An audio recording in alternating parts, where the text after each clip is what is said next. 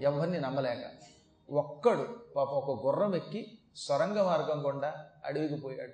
ఏకాకి హయమారుహ్య జగామగకనం వనం. ఒక్కడు పాపం దిక్కు లేకుండా ఒక గుర్రం ఎక్కి కీకారణ్యంలోకి వెళ్ళిపోయాడు. అతి భయంకరమైన అడవిలోకి వెళ్ళిపోయాడు. ఇదే కాలప్రభావం అంటే పదకొండ క్షౌహిణీల సైన్యం నిరంతరం తనను సేవిస్తూ ఉండగా వారి సేవలు అందుకొని ఠీవిగా అఖండ భూమండలాన్ని ఏలిన చక్రవర్తి ఇవాళ ఒక్కడు కూడా లేడు. వెనుక ఒక్కండును తనలేక ఏకాకి అయిపోయే.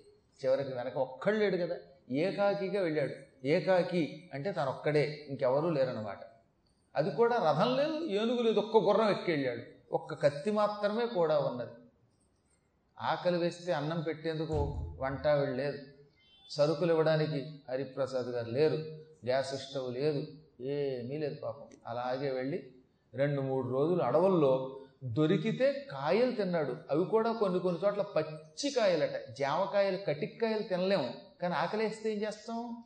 హాయిగా పంచభక్ష పరమాన్నాలతో దద్దోజనాలతో తిన్న భోజనం చేసిన మహారాజు గారు కాలం కలిసిరాక పచ్చి జామకాయలు పచ్చి కూరగాయలు తిని బతికాడు.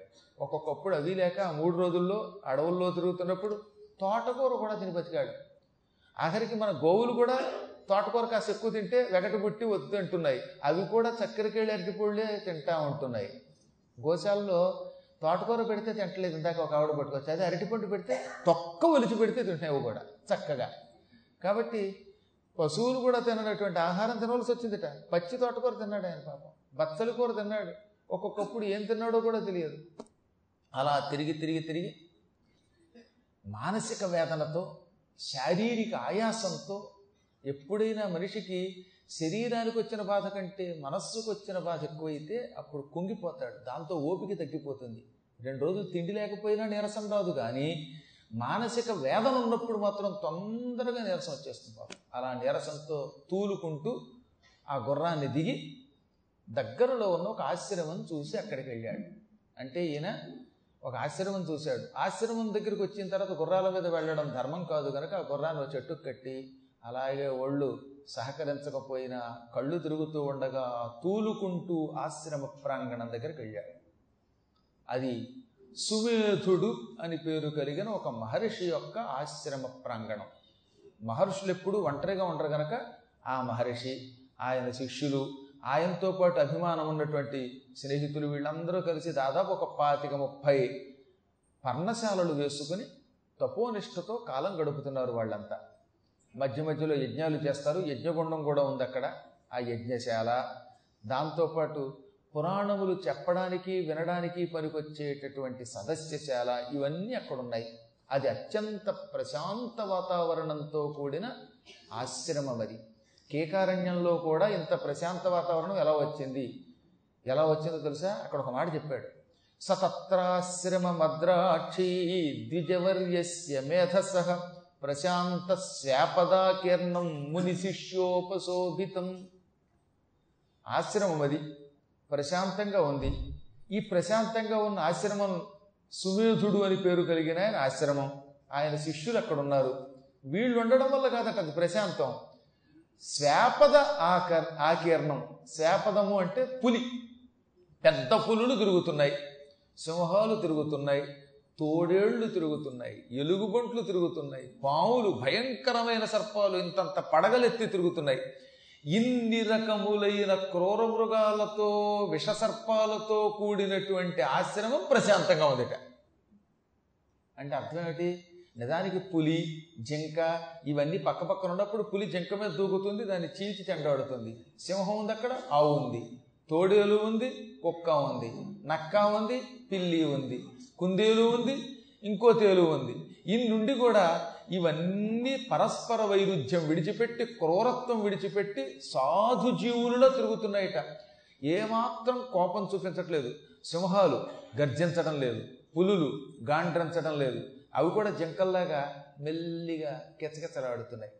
ఈ విధంగా క్రూర మృగాలు పరస్పర విరుద్ధమైనటువంటి జంతువులు ఒకదానితో ఒకటి కలిసి ఉన్నాయి మాట వరుసకు కూడా ఏది క్రూర మృగమో ఏది సాధు జంతువో తెలియటం లేదు. అంతలా కలిసి ఉన్నాయట అది చూడగానే రాజుగారికి మతిపోయింది. ఇన్ని క్రూర మృగాలు ఉన్నాయి విషసర్పాలు ఉన్నాయి తేళ్ళు ఉన్నాయి జర్రులు ఉన్నాయి సాధు మృగాలు ఉన్నాయి ఇన్ని ఉన్నా ఎక్కడ గందరగోళం లేకుండా ఈ ఆశ్రమం అత్యంత ప్రశాంతంగా ఉంది. అన్ని రకాల జంతువులున్నా ఎక్కడ నిశ్శబ్దం తప్ప ప్రశాంతత తప్ప అప్రశాంతత లేదు గందరగోళం లేదు.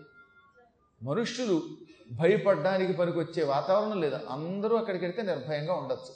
అందుకే ఆయన తెల్లబోయి ఓహో ఈ ఆశ్రమం ఇంత ప్రశాంతంగా ఉండడానికి గల కారణం ఎవడో మహానుభావుడి యొక్క తపశ్శక్తి.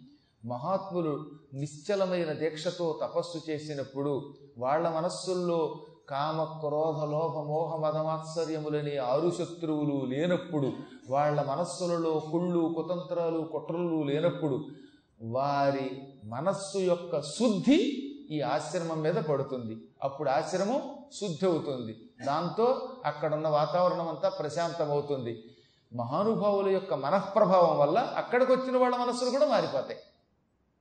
తీవ్రమైన శాంత స్వభావం కలిగిన ఉత్తముల యొక్క సాంగత్యంలో క్రూరులు కూడా అక్రూరులవుతారు. ఒక్కొక్కప్పుడు మరీ నీచులైన వాడి దగ్గరికి వెడితే అప్పుడు శాంత పురుషుడు కూడా క్రూరుడు అవుతాడు అంటే మన శక్తిని బట్టి అవతలవాడిని మార్చగలుగుతాం. మనం గనక ప్రశాంత మనస్కులైతే అవతల వాళ్ళు ప్రశాంతత పొందుతారు. మన దగ్గర కనుక అప్రశాంతత ఉంటే వాడికి కూడా అప్రశాంతత వస్తుంది. అందుకే మీరు ఎప్పుడైనా కోటి చూడండి తీర్థయాత్రల్లో కూడా కొన్ని ప్రాంతాలకు వెడితే ఎందుకో తెలియదు తెక్కొచ్చేస్తుంది కోపం వస్తుంది. అదే కొన్ని స్థలాలకు వెడితే హాయిగా ఉంటుంది మనస్సుకి ఏం కోపం రాదు. ఎప్పటికి కూడా శమంత పంచకం దగ్గరికి వెళ్ళినాడు ఒక్క క్షణం క్రోధం పొందుతాడు కురుక్షేత్రంలో. ఎందుకంటే పరశురాముడు మూడేళ్ళు ఇరవై ఒక్క పర్యాయములు తలలు నరికి క్షత్రియులవి ఆ రక్తంతో ఆ మడుగులు నింపాడు.